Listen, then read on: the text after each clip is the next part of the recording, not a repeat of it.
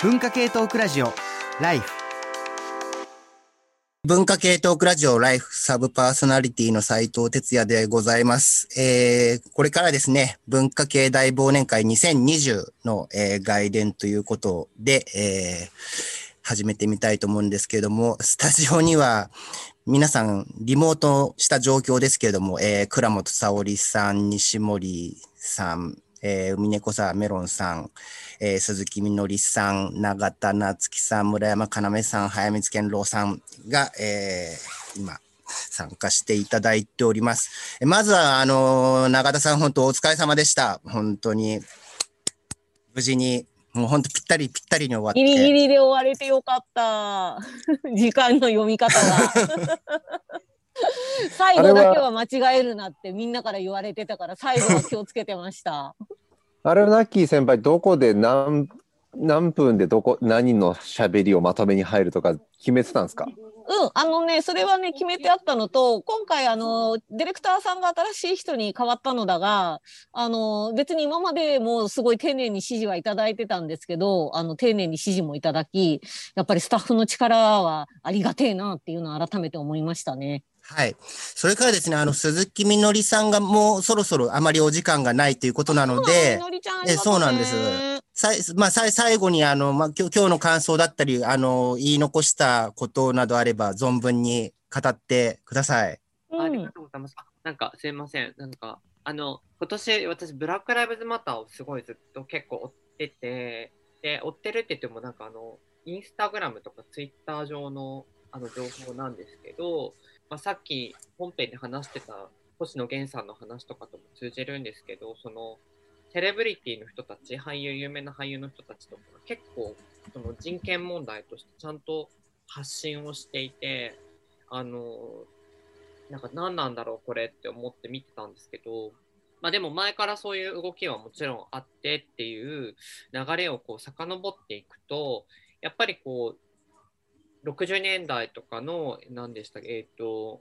公民権運動。公民権運動公民権運動そうです、そうです。公民権運動とかがちゃんとあって、で、まあ、コミュニティがあって、ブラックの人々のコミュニティがあって、そこでまあ音楽とかが、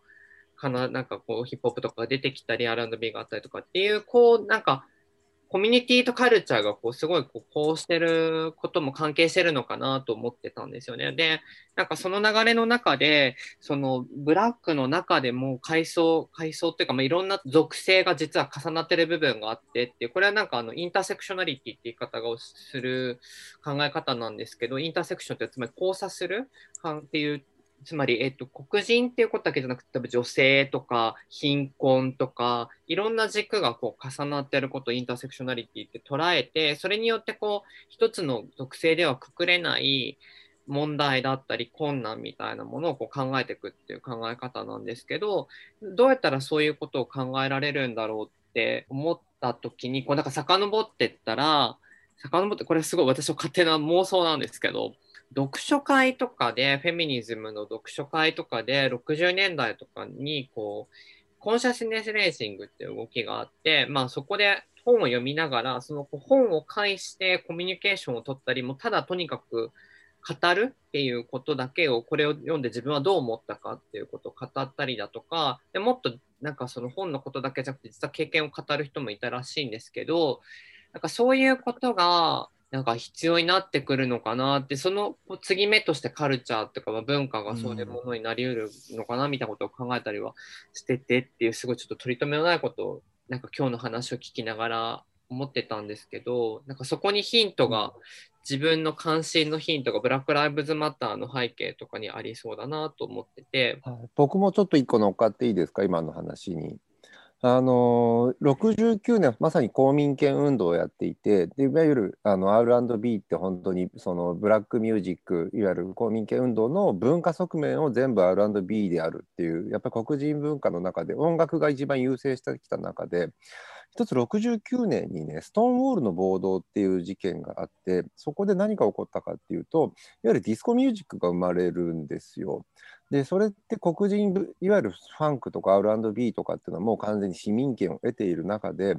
ぱそこのいわゆるブラックあのニューヨークのストーンウォール、えーイーストビレッジの中の一角のゲイバーが、えひしめいてるスポットでかかっていた音楽がディスコミュージックでディスコミュージックはそこからほぼ20年間25年ぐらいへんてこな音楽だっていうふうに思われてきていてそれが今年ね Dua Lipa とかえっ、とドジャキャットとかみんな今ディスコ回帰してるのと今のモードって今僕鈴木さんが言った話ってすごい回帰してる話戻ってきていてディスコの再評価みたいなことってあの、まあ、初めてではないんだけど今起こってるのはすごい面白いなと思って今の話聞きました。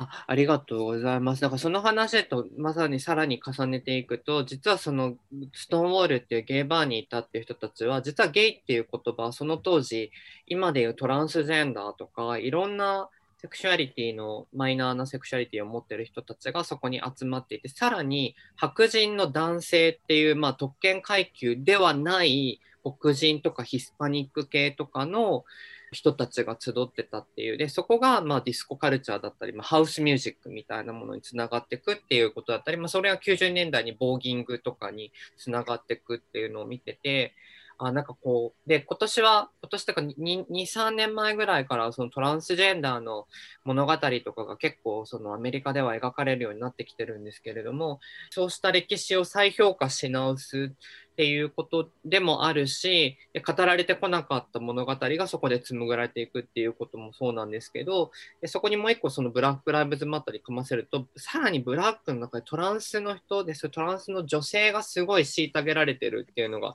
すごくって1年間でもう40人ぐらい殺されたりしてるんですけどそういうことを訴えるためにブラック・トランス・ライブズ・マターっていうのをこうやったりとかしていて。やっぱそういうことって、まあ、日本のメディアではもう全然取り上げられないことなので向こうではでもそのカルチャーを通してスターになったりした人が、まあ、自分の SNS のメディアとかで発信をしたり、まあ、それこそ YouTube でそういうことやったりとかっていうことをやってるっていうのはなんか自分にとってはなんかすごい可能性を感じるというか今年そういうことを考えた年だったのでちょっとお話ししたかったです。ありがとうございます。じゃあ、あのーここれであれ、あれですかね。えっと、ふわっと消えますじゃふあ。わっと、良いお年をお迎え。あの体力が切れたらふわっと消えていただければ、そうですあの体ね。調不良の中出ていただいてるので、はいすいません、なんか、もうありがとうございます。それと、あれですね、あの、倉本さん、あの、どなたかご紹介したいという方が。はい、ちょっはい。とぜひご紹介したい方がいらっしゃるんですが、まあ、短歌や俳句を読まれているんですが、まあ、エッセイも本当に素晴らしいとにかく文才がえぐい工藤レインさんという方を今外伝にお呼びしております。よろしくお願いします。よろしくお願いこんばんは、工藤工藤さん。すみません、なんか、すごい、すごい紹介をされてしまって、画面、画面に出てていいのだろうか。いやちょっとまだ紹介してもいいですか？お願いします。はい、あの工藤さんはですね、ちょうどあの文芸の、えーとあ2020年冬季号という特集の中で、こう特集今日本文学はという特集があって、そこでこ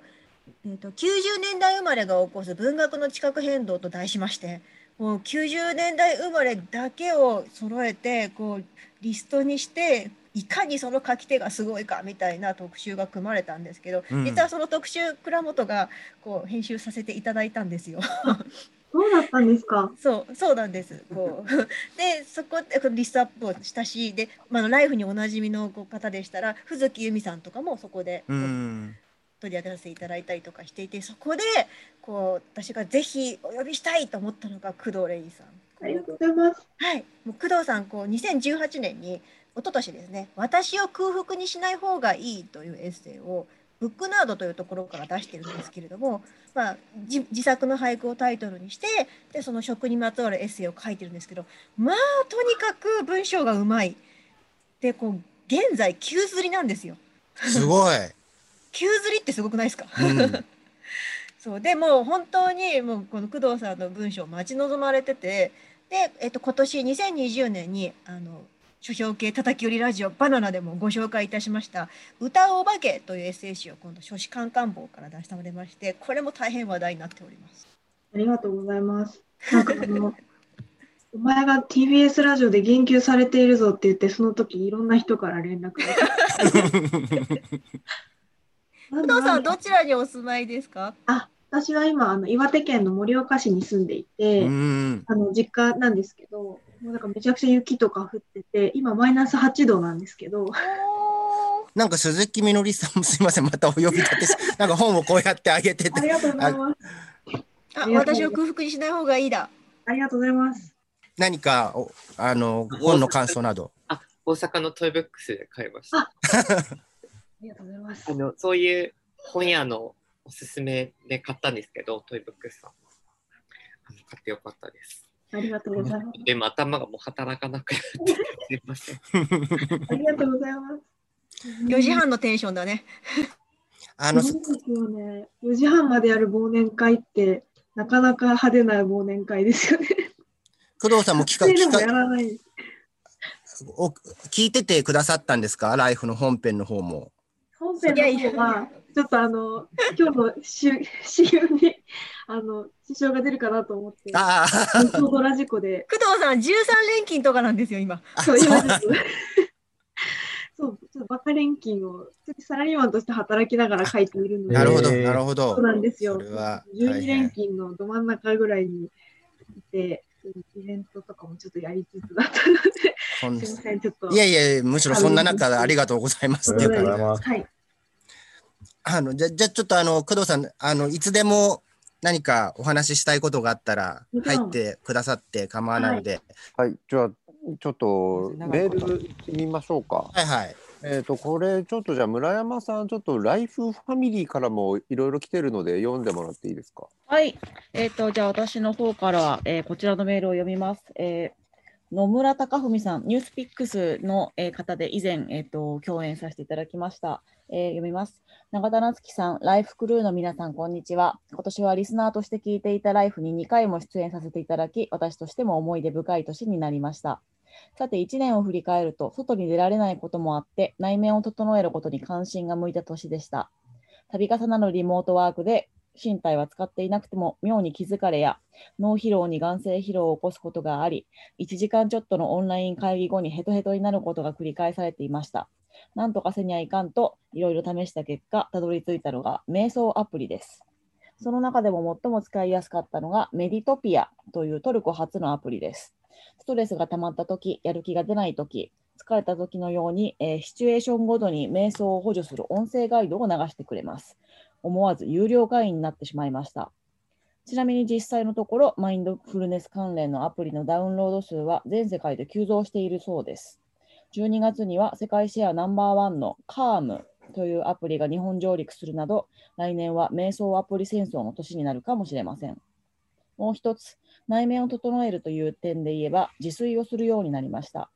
料理を作っている時の無心で手を動かす体験、そして自分の力で作り上げたという達成感がコロナ疲れを起こした自分にはぴったりでした。土定番のアプリですが、クックパッドには大変お世話になり、有料会員にもなりました。有料会員めっちゃなってますね。アプリ会社に所属する立場からしても、その UI、UX の卓越性には舌を巻くばかりでした。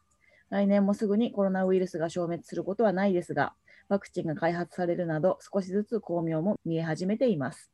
コロナとうまく付き合いつつ、世界が再起動する年になればいいなと思っています。とのことで、すいません、私がこれ読みたいですっていうふうに、えー、と手を挙げたのは、あの私もですね、このメディトピアっていうのをダウンロードしたからなんですが、うーん。台風リスナーの皆様は誰か使ってるって方いませんか？メロン先生は使ってないんですか？瞑想アプリは。僕、瞑想アプリはね、別、ミャミャロだっけ？なんか何個か使ってますよ。おでめ瞑想アプリじゃなくて、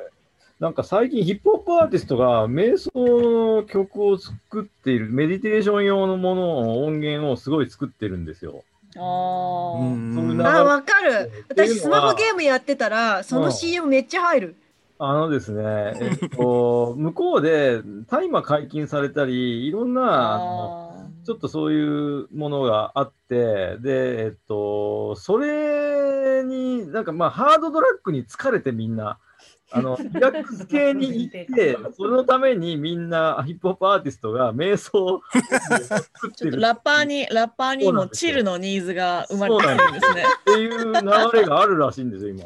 なるほど。あかなめかなめちゃんはどどどうなんです。かメディアトピアっていうのをメディトピア使っ、て。メディトピア、あの、うんなんか寝るときに使うのにはあのいいなと思いました。もともとあの私そんなに寝つきはいい方なんですけど、あのうんよりなんか寝るぞっていう心構えを持って寝ることができるので、なんか自分で自分にスイッチを作るみたいなことが機能があるなと思いました。というのはなんかコロナで、まあ、体もですけどなんか結構セルフケアが心身ともにあの誰しも必要になったのかなと思ってまして結構身の回りであの、まあ、ちょっとコロナうつじゃないですけどちょっと、うんあの気持ちをやられてしまって少し仕事を休んだりみたいな人がポツポツいるんですね。でなんか話を聞いてると思うのが家で忙しいっていうことのあの独特のストレスというか、あのこれあの今日ライフパーソナリティの面々は基本的にあのご自宅お仕事体制のある方々ばかりだとは思うんですけれどもあの私一応会社員でしてうん。あの基本的には出社して仕事をするっていう生活をしてたんですけどあの朝から晩まで会社でオフィスで忙しいっていうのって、まあ、ある種当たり前じゃないですか。うんでも家で朝から晩まであの自分のスケジュールが、えー、とかいあのオンラインで公開されていてそこにボボコボコ打ち合わせを入れられてご飯の時間も取れずあの座っ家のテーブルとデスクで座ってるだけなのに心身ともに疲弊してるってことに夜気づくっていうのってなんかどうやら結構蓄積していくみたいなんですよね。そこが結構はいあの日本中と言わず世界中結構直面してるストレスだと思うのでそこでこういうアプリがあのガンガン広告出てくるんですよ。なんか今狙いに来てるなって すごい感じてました。なのであのお聞きしたいのは皆さんがその今年自分のこう機嫌を取るというかあの体もそうですけどどんなセルフケアしてたのかなっていうところが、えー、とお聞きしたくてこのメールを読みました。あのあ教えてほしいです。セルフケア、セルフケアめっちゃ僕今年しました。おーまず、あの、自分の鏡を見るとですね、朝、落ちるんですよ。なんですかね。どういうこと？年を年老いた男がいるんですよ、鏡を見ると。鏡の中に。あやばいみたいな、俺ちょっとなんか年老化してきてるみたいなのがあって、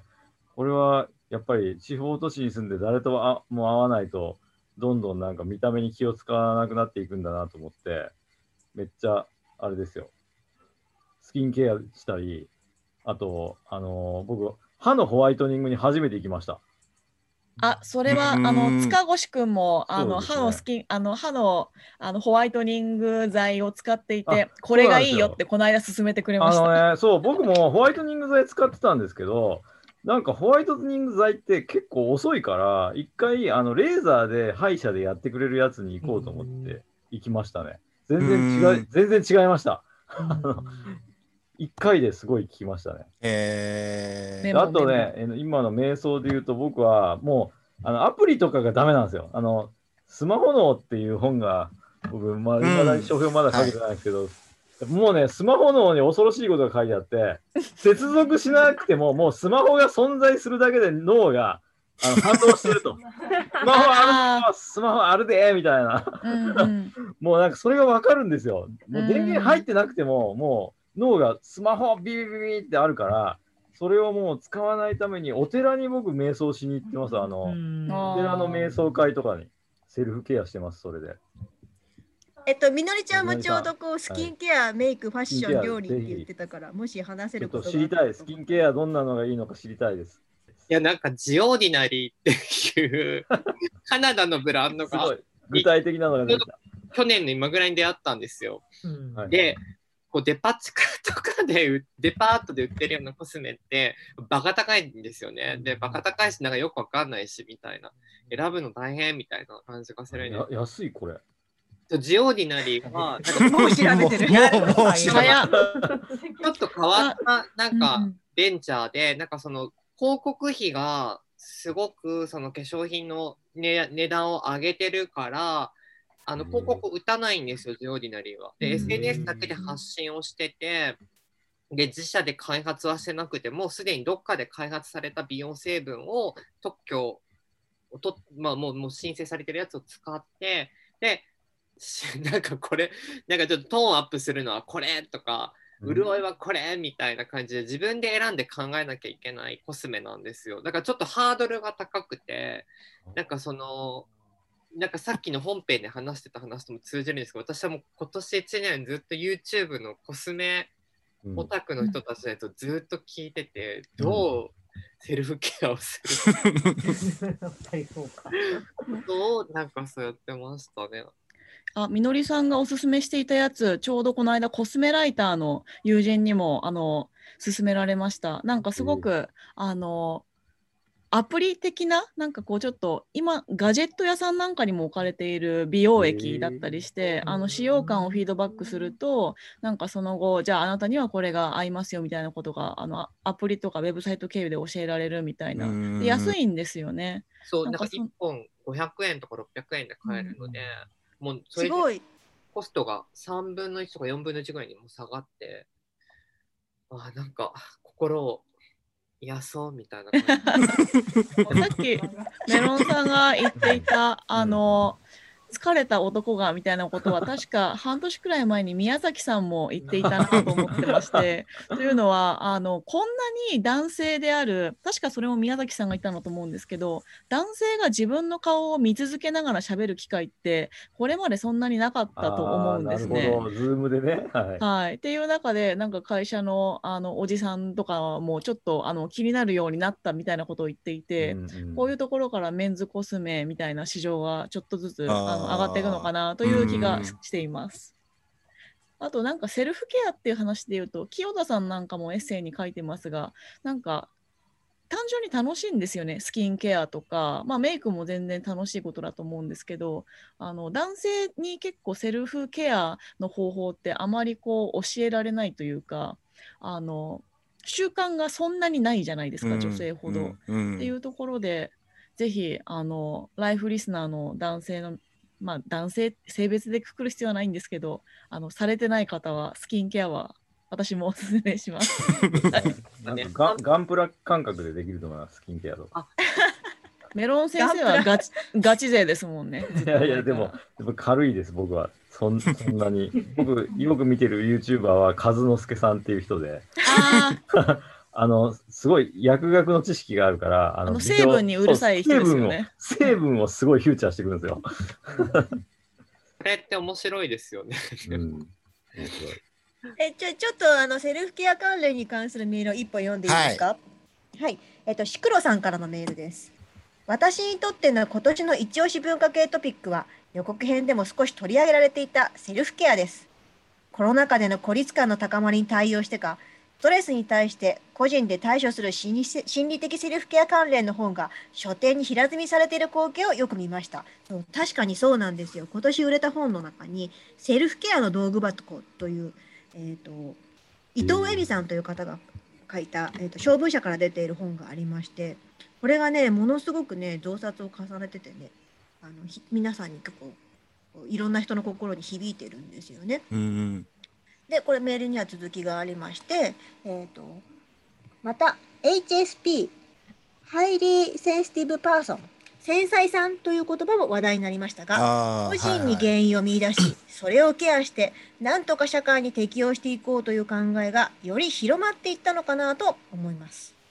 自分ができる範囲でストレスに対処していくという取り込み自体はとても歓迎すべきことですが手放しで喜べない側面もあるように思います菅政権が自助共助公助と打ち出したこととも対応しますが個人に寄責する自己責任的な傾向が高まっているとも感じます。移動接触の制限により共助が使えない状況下で自助に依存せざるを得ない状況は分かりますが来年は共助も機能する世の中に戻ってほしいなと思っています。これはこう斉藤さんが、えー、と本放送の最後のこともちょっとつながりますそうですね。はい。でそこでなんですが、はいこう私実はこう セルフケアある種のセルフケアとして推しているアーティストがおりましてはい。そのアーティストを工藤レインさんも推しているということをお聞きしてちょっと工藤さんにそのことをお伺いしたいんですけれども。まあ、あの、今年の、私が、まあ、急激にというか、ものすごいスピードで、あの、ハマっているというか、あの、アーティストなんですけど、あの、韓国の BTS の皆さんですね。はい。私、すごい早朝に起きてるっていうのもあって、暴言かもしれないんですけど、今まで学生時代とか、その、あるべきタイミングがたくさんあったと思うんですけど、今までその、アイドルにハマったことが一度もないんうん。で、まあ、こう、結構、ひねくれたというか、田舎の本当にちっちゃい学校でひねくれて育っていたので、アイドルが好きな人はみんなバカだと思ってたんですよ。っていうふうに、あの、可愛い、ジャニーズを追いかけてる可愛い女の子たちを、そういうふうにバカにしていないと保てない、わかります。ネクラな女だったんですけど、そういうのもあって、高校時代とかも韓国、K-POP 好きな子はたくさんいたんですけど、K-POP より先に K-POP を好きな子っていうハードルがあって、なかなかその入る入り込めなかったっていうこうところがあったんですね。で、その本当にでも今今月なんですよ、ハマったのが。うん。ほやほや。FNS 歌謡祭のダイナマイトのフルでやったんですよね。超最近じゃないですか。そうそう、超最近見て、きっかけ？たまたま家族とあのご飯食べながら流していたテレビでそれが流れたんですよ。で、まあ、結構その、なんだろうな、外国の方っていう感じもあって、なんとなく何も言わずにみんなで見てたんですよ。で、あ、なんか韓国って感じだね、みたいな感じで母が言ってたりして、その時は、あ、そうだねって言ってたんですけど、次の日朝起きたら頭の中でその音楽が止まらなくて、なんだっけ、この曲と思って、昨日聞いたやつかと思って、あの、YouTube で PV を調べたらもうそれが運の尽きというか、沼の始まりですね。そうなんですよ。もう最初は7人いるんですけど、誰が誰だかわからないわかるくて、最初私、あのそういうのメモするための鍵アカウントがあるんですけど、そこに8人で書いてるんですよ。名前を一生懸命見ながらメモしてるんだけど、あの V とテテが別の人だと思ってて、その8人になってたりとか、あとはその髪の色とかで覚えようとしても、別のると全然違う色だったりとかして、もう K-POP あるある。思いながら、いろんなこう番組のに出てるやつとかを見て、パーソナリティどんどんこう見て、今もうだから1日ひどい時3時間、この会社員して原稿もあってで、めちゃくちゃ時間がなくて差し迫ってるものもいろいろある中で、1日3時間ぐらい、その関連の動画を見たり、その歌詞の分析してるブログを読み漁ったりとか、そういうことを今までの人生でしたことがなかったから、非常に動揺してるっていうのが 正直なところ。あ、なんかこう、押すということへのこう理解が全くできてなくてですね、その一番最初に、その小学生ぐらいの時に極戦が流行った時に、私今26なんですけど、その赤西派か亀梨派かみたいな、そういうこうアイドルの分岐みたいなのがあって、なんか流されるように赤西派かなみたいな感じで追いかけてたことはあれど、自分からこう貪欲に話を合わせるためだけじゃなく、こう何かアイドルを追うっていうことがなかったんですけど、単純な疑問なんですけど、はい。アイドルが好きなんじゃなくて、ダイナマイトの楽曲にまた音楽的にっていうことはないんですか？それもでも大大いにあると思います。やっぱりその音楽性？歌詞が結構気になっちゃう人。で、韓国語だからよくわかんないで聞けてるっていうのももしかしたらあるかもしれないんですけど、彼らの歌詞の中のかなりこう自信満々な感じが良くて、あの、結構日本の歌詞だと、こんな僕だけどとか、そういうこう歌詞があったりするうん。ようなイメージがあるんですけど、もう僕が輝いてるのは君も知ってるだろうぐらいの感じで、ウインクまでかましてくるっていう、そのあまりにもこう、なんて言うんだろうな、アイドルってこういう感じなんだな、他のアイドルももしかしたら、ミッチーとかもそうかもしれないんですけど、私にとってのそのファーストコンタクトアイドルのそのウィンクをしてくるとか、愛してるよって言ってくるみたいなことがとっても初めてだったので、今こう26にしてそう非常に動揺しているという。アイドル体制が低かったんですね。でもこれね、斉藤さんがお話しした、本編でお話ししていた、あの B と、あの、なんだっけ、Do と、あともう一つビビケビカムビカム、ビカムの話があるって言ってたけれども、じゃああの BTS の歌詞ってあの他の K それまでの K- K-POP の特に男性アーティストの歌詞って圧倒的に「ベイビー」って言葉が多かったんですって、うん。だけど BTS の歌詞分析をしたら圧倒的に愛が多かったんですってうん。で、うんなんかそのリーダーの RM っていう人がこう自分たちのことを説明するときに僕たちは夢を与える存在ではなく夢を与えたいと思っている若者の一人ですっていうふうな言い方をするんですよ。うん。あ、お工藤さんがうんってうなずいてる。私でもその、まあ、星野源さんにハマってた時期があったりとか、ちょっとハマるみたいなことはあるんですけど、そのアイドルに対して常にその付き合いたいとか、ハグしてほしいとかじゃなくて、なりたいって思っちゃうんですね、すぐ。なんで私はこれになれなかったんだっていう観点で、うんすぐこうアーティストのこと見ちゃうんですけど、そういう意味で私はなんかすごいなりたい。これね、BTS のファンめちゃめちゃ多くって、うん、なんか自民になりたいとか、なんだかんだその、ジョングクを間近で見れる 自民になりたいとうか、ん。も う複雑、なんか欲望が複雑で、どちらかというとガチ恋してるっていうよりは、その中のメンバーの一人になりたいみたいな。うん。まさになんかビカビカムを誘発するような そういう。うんあとなんか、そうそう、本当にそうそう。やっぱこう頑張ってる人が、頑張っている人が自信を持ってそれをやるっていうか、謙遜せずにやるっていうことがめちゃくちゃかっこいいなっていうことに改めて気づかされたというか、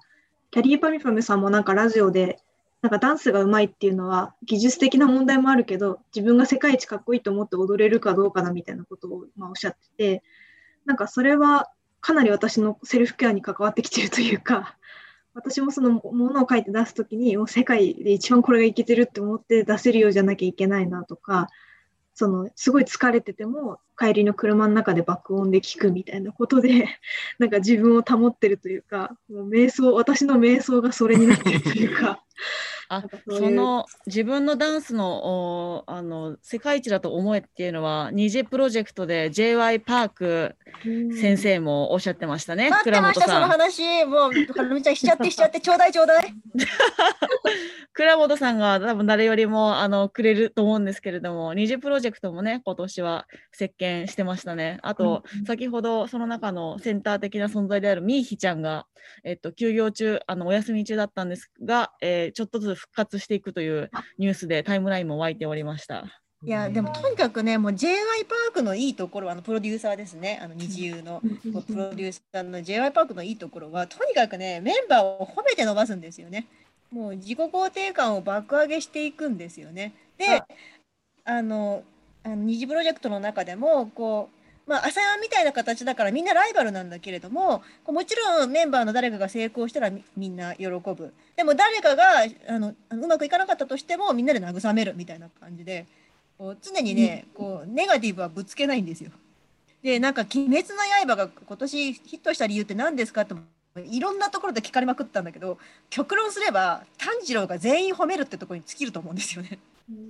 とにかく炭治郎がもう仲間たちを本当に褒めまくる。だからみんな炭治郎好きになっちゃうんだけど、うんその褒め方っていうのが、あの昔のちょっとね、あの一昔前のおじさん的コミュニケーションだと、こうなんか、うんお前いいとこあるじゃんみたいな、ちょっといじりながら、けなしながら、まあまあ認めてやるかみたいなのがある種のデフォルトだったと思うんだけど、そうじゃなくてめちゃめちゃまっすぐ褒めるんですよ。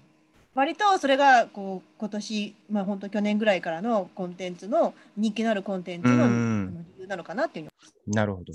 あの、西森さん、もともと K-POP のライターとして、そうなんです。はい2011年までの話なら任せてって感じなので、あの、J.Y. パークの話だったらめちゃめちゃできるというのはあるんだけど、えちょうだいちょうだいでもね、私ができるなんかエピソードトークになっちゃうから、そんななんか J.Y. パークの思想とかにはちょっとい至らないかもしれないけど、えちょちょっとエピソードトークちょうだい。ちょっとちょうだい。まあ、J.I. パークってもともと、あのーなんだっけな、えっと、国民的お兄さんみたいなグループがあって、あれなんだっけ、今、ど忘れしちゃったけど、で、その後に、あの、2005年ぐらいの時に、ピレインって、ピピっていたんですけど、ソロ歌手で、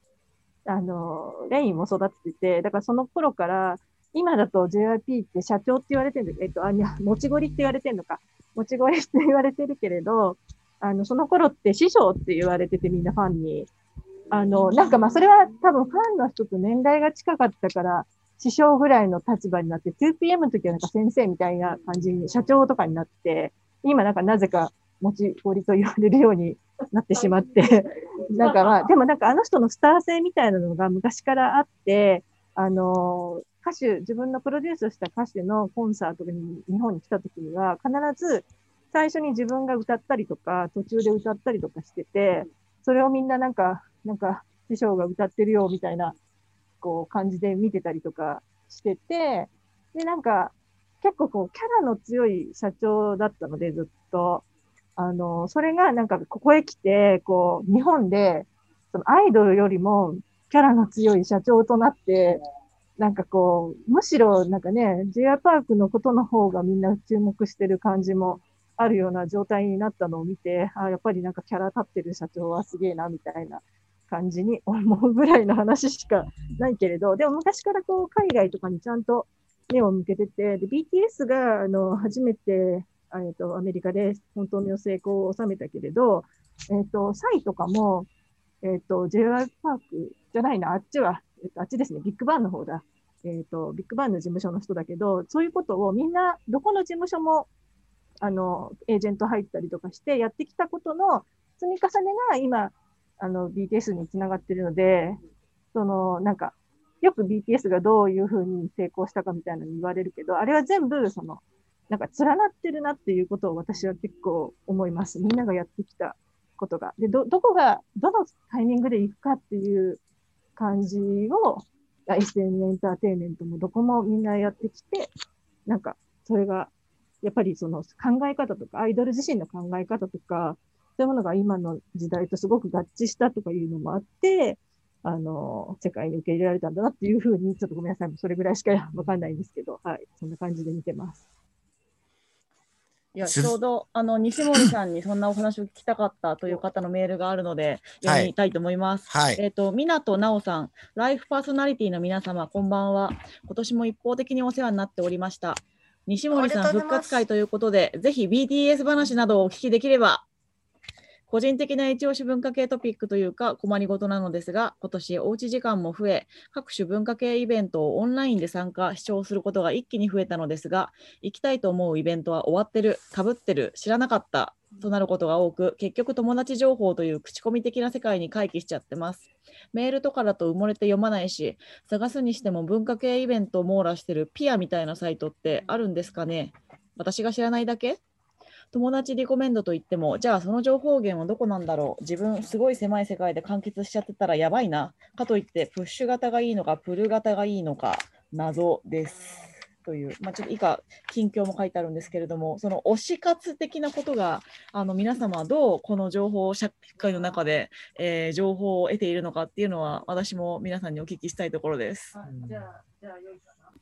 じゃあ、ちょ、ちょっとだけね。あの、私も結構そういうのなんか、結構、なんていうかな、遅れを取っちゃう方っていうか、チケットもなんか、ぼんやりしてたら取られてて、みんななんかよくこんな情報はあるな、みたいな感じで思うけれど、あの、テレビ番組に関しての録画だけは多分ちゃんと追ってる感じがあるので、なんか気づいた時には、例えば今日とかも日本映画専門チャンネルで、深田浩二監督の昔の作品とか一挙に放送とかだったので、なんかそういうのは気づいた時にみんなにも共有しようと思ってツイートとかしてたりはしますっていう話です。どうぞ、どな、どなたかそういうのがあれば。はい。なんか工藤さんは推し活についてはどうですか？もう本当にここにいらっしゃる皆様からしたら何かを押すっていうことへの体制が本当になくてだからあの私あの宇佐美凛さんの「推しも言って」あったじゃないですかあれをあの遠野遥さんと前に対談のイベントさせていただいた際にすごいやっぱ宇佐美さんの話というか宇佐美さんともあの仲がいいのでやっぱ読んでみたいなと思って読んでその時はその推しというものに、あ、はい、その本ですね。推しというものに対して、そこまでこう人生が傾いてしまうっていう人の気持ちが全く理解ができなくて、かなりその、なんていうんだろう。いる、あの、友達にも結構こう、遠征とか言って、いろいろお金を出しまくってる友達がいるので、見てはいたんですけど、やっぱりなんかこう、共感という意味ではできないようなところがあったんですけど、この12月にこれをこう BTS にちょっとずぶっとハマってから、やっぱ読み返したいというか、見方がやっぱ全然違うなというか、生めちゃめちゃ実感ある。生活の中で押すっていうことがある人とない人って、やっぱ明確なこう差があるというか、だなっていうことに、この2020年の最後の月になって、転がるようにこう理解をしたというところがありましたね。永田さんも推しと、推し活だったら、一過言あるんじゃない？いや、でもね、実はね、私ね、あのね、あの、ほっといたらちっとも燃えないパーソンなんですよ。ほっといたらちょっと思えない？うん燃えないパーソン。あのね、基本的にあんまりね、人間に興味がない。人間嫌いだからね。あんまりね、その、その、例えば個人に押すとか、うん。あるいは、あの、漫画とかでも、もうこのキャラクターがもうとにかく大好きで、みたいなのって、いや、それはね、一時的にちょっと、あの、す、あの、集中することはあるけど、うんなんか、お押すっていうのはもう本当になんかこう、観覧進行を乗り越えて共に添い遂げるみたいなところがやっぱり ちょっとはああるからね、ちょっとはね。そういうのね、結構ないんだよね。うん。うん、だからね、意外にね、あの、私ね、推しトークね、あの、割と参加しづらい、うんなんか、なんていうのかな、こう、本当に真に押せる皆さんの中に混じると、自分がめちゃくちゃライト、ライトファン、ライト層なんだなっていうことに気がついちゃう感じなんだようね。ん。そういう人なんか実は多いんじゃないのかなって気うん、私も。あ西森さんが何私もなんか私も私も。作品単位ぐらいだったら、あれ？解除されてるっけ？うん。うん。作品とかキャラクターに対してはもうなんかすごくその時にはまれるけど個人に対してはあまりなんか深くそのその人がどう思ってるかとかを追求しない方がなんかいいのかなって思っちゃうところがあってでもそれはまあなんか年代とかその人の個人とかにもよるのでそう全身全霊をかけてしまうそのなんだろうなかけてしまわなければどうにもならない人の話とかっていうのも分かるけれどけど推しがなんかいないとダメな同調圧力になってる。うん。だからもっと軽いところからちょっと気になるぐらいで楽しんでても別にそれで、あの本当あそうそう誰が言ってたっけ？あなんだっけな？あそれこそ、まあ、私星野源の話がすごく多くなっちゃってすごい恥ずかしいんですけどあの昨日やっぱ星野源がなんだっけな？にわかにわかですって自分で言ってたけどなんかににわかなんてないんですよみたいなことを言っててあすごいやっぱりポップスターは言うことが違うなっていうか。それこそそれでこそポップスターだなってすごく思ったしやっぱ大人の感覚だなって思いました。いや、それ西森さん、これ、その星野源を押してるんじゃないですか、それは。違うんです。そうだね星野源のなんていうの結構その考え方とかがちゃんとしてきたことをこう認めてるって感じですねなんかそうなんですよで私もう毎週のようにその俳優さんのこういういいとこを書きなさいみたいなことをもう本当にもう連発してるので実はね誰のことも普通なんですよ実は。そのことも普通名言なんだった。いやい今の素晴らしい名言だった。あ本当になあでも好きな好きなのは本当にあのなんかいたりも好きな人いいなって思う俳優さんもまあちょっと多少のあのあれは差はあるけれどあの誰のことでも褒めるところは見つけられるのじゃないとあのこの仕事をやっていけない。大体ね映画で役者を褒め始めるとあつまんなかったんだなみたいなねよくある映画批評家あるあるで。そう役者のことを書いてくださいっていうことが多いからなんかその作品をいっぱい見ていくわけです書くときに。そしたら本当に一本だけでもなんかいいのがあったらあよかった一本いいのがあった書けるみたいな感じになったりとかあここの一本が良いからこそこういい締めが書けるみたいな感じでやっているのででもまあでもみんなみんな割となんか嫌いなところはないないぐらいの感感覚ですね。どっちかっていうとはいみんなになんかあの人のことすごい好きなんですねとか言われるといやそんなことはないんだけどなみたいなこともあったりと。いろいろ本音がいろいろ出てきたところですけれども、ちょっと告知でですね、に西森さんからぜひとも告知しておきたいという話があるので、はい、はい。はい。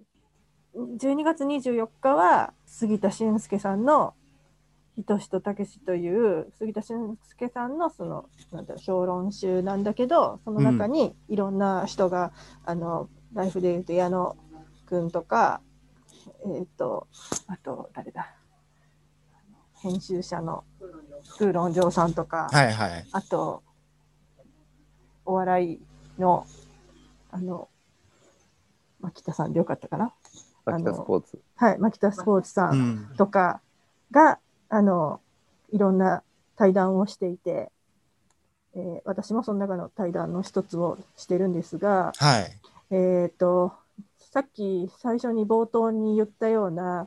あの、誰も傷つけない笑いとはどうどうなのかみたいな話。うん。えーそこでなんか、杉田さんはやっぱり、うん、ギリギリの、その、優しいだけではなくて、暴力というものは何なのかみたいなものが描かれてるものも見たいみたいな話とかもしてて、で私、そこの話してた頃はまだ春ぐらいだったんで、ちょっと、えー別にいいんじゃないみたいな、もっと、あの、優しい方向に行ってもいいんじゃないかみたいなことも思ったりもしてたし、うん。で、あの、まあ、半年、1年経ってみて、またそういうことも考え直したり、あとは女芸人さんとフェミニズムはどうなってるのかみたいな。うん。あの、追ってない人からすると女芸人さんってもっとこう、抑圧的な、ね、ブスとか人と比べたりみたいなネタをやっていると思われがちなんだけど、そこに対していろいろ皆さん考えている状態で、まあ、あの、すごく代表的だと、バービーさんとか、ね、がいたりとか、あと最近は、あの、同じ、私と同じ愛媛出身の人なんですけど、ヒコロヒーさんっていう人とかが、結構、割とガチめに、ガチめにって言ってるけど、あの、フェミニズムの話とかをしてる感じ、ネタにも込めてたりとかするんで、結構そういうのが面白くなっている状態のことを、めちゃめちゃ長い、多分なすごい長いこと対談してると思います。うん。じゃあ結構分量があるんですね。多分、うん、2回やったんだよ。でなんか、今年の、今年の初めにやったものが、やっぱりもうちょっと全然終えてない状態に今年の末に出るので、それは困るというので、私からちょっと、あの、もう一回やらせてくれって言って、付け加えたりとかしたので、結構、今の状況をがっつり読めるんじゃないかと思います。にはい12月24日にははい発売です。です。出版社は？出版社は小文社さ小文社。ん。はい。もうもう一回じゃあタイタイトルをあ、ねご。めんなさい。全部のタイトルじゃなかったな。ひとしとたけし、えーと、サブタイトルがあるんですけど。サブタイトルがあるんですか？はい。あ、ひとしとたけし、芸能にとって笑いとは何かですね。はい。はい。が出ます。はい。はい。それともう一個は、はい。ファン・トンヒョンさんと対談を結構ずっといろんなところでしてきてて、えー2014年からずっとやってきてたんですけど、うん大体1年に1回ぐらいやってきてて、ええ。それのなんか新対談を含め、で、私書き下ろしもして、えーっと、今年出ます。2014年から2020年までの対談の韓国と映画と韓国ドラマについての本が。うんうん。で、あの表紙もできて、あ表紙のデザインだけ、ラフだけ見せてもらって、はいはあの、最果てた日さんの、あの、表紙をやってらっしゃる佐々木俊さんという方にお願いしてるんですけど、あの、ラフを見せてもらっても、久しぶりの自分の本なので、まあ、強調ではあるけれど、い。ええ。なんかめっちゃ興奮したというか、まあ、いい、いい表紙だったっていうのもあって、うんうん。すごい嬉しくて、その表紙を結構いつも眺めてますね。もうそれもたたタイトルとかあ発売日とかとか発売日まだはっきりは出てないけど、2月ぐらいになると思います。2021年の2月にじゃあ出るんですね。はいそれも結構なボリュームだと思うし、今日話したようなパラサイトとかの話とか、うん。愛の不時着とかの話も出てくるし、はい、あのタクシー運転手とか、まあ、あのハチドリとか、まあ、この5、6年、6、7年の話が結構昔語ったことをそのままに収録してるので、あの記憶の書き換えができないというか、うんあの頃そうだったなっていう認識と、本当にあの頃思ってたことっていうのはかなり違うので、うん。それも結構面白いというか、記録として面白いなと思いました。じゃああんまり昔のやつも加筆したりしないで、その時のものを出していくっていう感じですね。はい。なので、なんか、そのなんていうのかな、うん、いいように記憶を書き換えてないというか、うん。うん、やっぱりまだその時はそういうふうに感じてたんだうんみたいなのは残ってる感じがあります。じゃあそれも楽しみにしています。いつもね、出す出す詐欺みたいなので10年間。い いよいいよ。はい。いつもあの飲み会で、いつだ、いつになったら出るんだろうねみたいな感じだったんですけど、やっと。やっとおめでとうございまはい、す。ま、もう一冊しかも準備中です。おはい、すごいあでも単単茶じゃない、単茶じゃないけど、テレビのやっぱり今の現状について、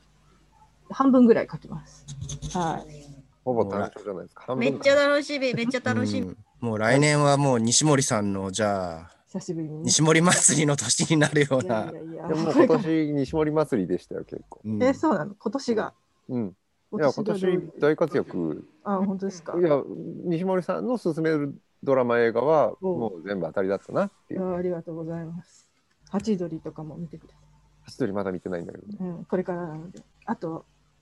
あの、ナムさんの部長たちとか見てください。私だってドラマ弱いから西森さんのツイート参考にしてますもん。ね、ドラマはね、実はね、あの、今年必死で見ないといけないと思って見た感じで、3年ぶりぐらいに、未戦以来3年ぶり、4、5年ぶりぐらいに見たぐらいで、ちょっと最初は追いつけなかったですけど、って感じで。そろそろ5時